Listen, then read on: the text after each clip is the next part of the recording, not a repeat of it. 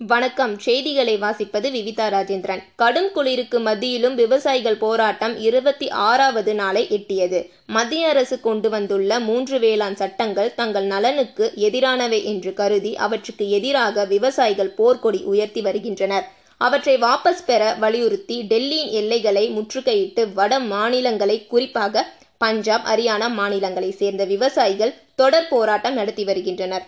போராடி வரும் விவசாயிகளின் நாற்பது அமைப்புகளுடன் மத்திய அரசு ஐந்து கட்ட பேச்சுவார்த்தை நடத்தியும் முடிவு எட்டப்படவில்லை. வேளாண் சட்டங்களை வாபஸ் பெற்றே ஆக வேண்டும் என்பதில் விவசாய அமைப்புகளும் அதற்கு அழுத்தம் தரவே கூடாது. வேண்டுமானால் திருத்தங்கள் செய்யலாம் என மத்திய அரசும் தமது நிலைப்பாடுகளில் உறுதியாக உள்ளனர். இதனால் விவசாயிகள் போராட்டம் தொடர்கிறது. வாட்டி எடுக்கும் குளிர் கூட விவசாயிகளை போராடுவதில் இருந்து தடுக்க முடியவில்லை. டெல்லியில் நேற்று வெப்பநிலை மிக குறைந்த அளவாக மூன்று புள்ளி நான்கு டிகிரி செல்சியஸ் என பதிவானது. கடும் குளிர் காற்று நடுங்க வைத்தது.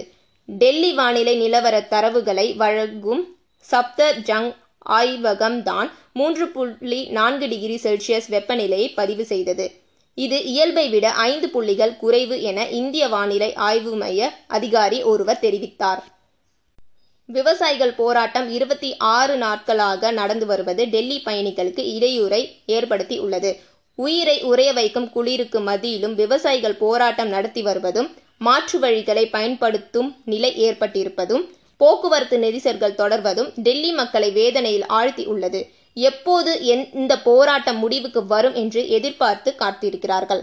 செய்திகளை வாசிப்பது விவிதா ராஜேந்திரன். நன்றி வணக்கம்.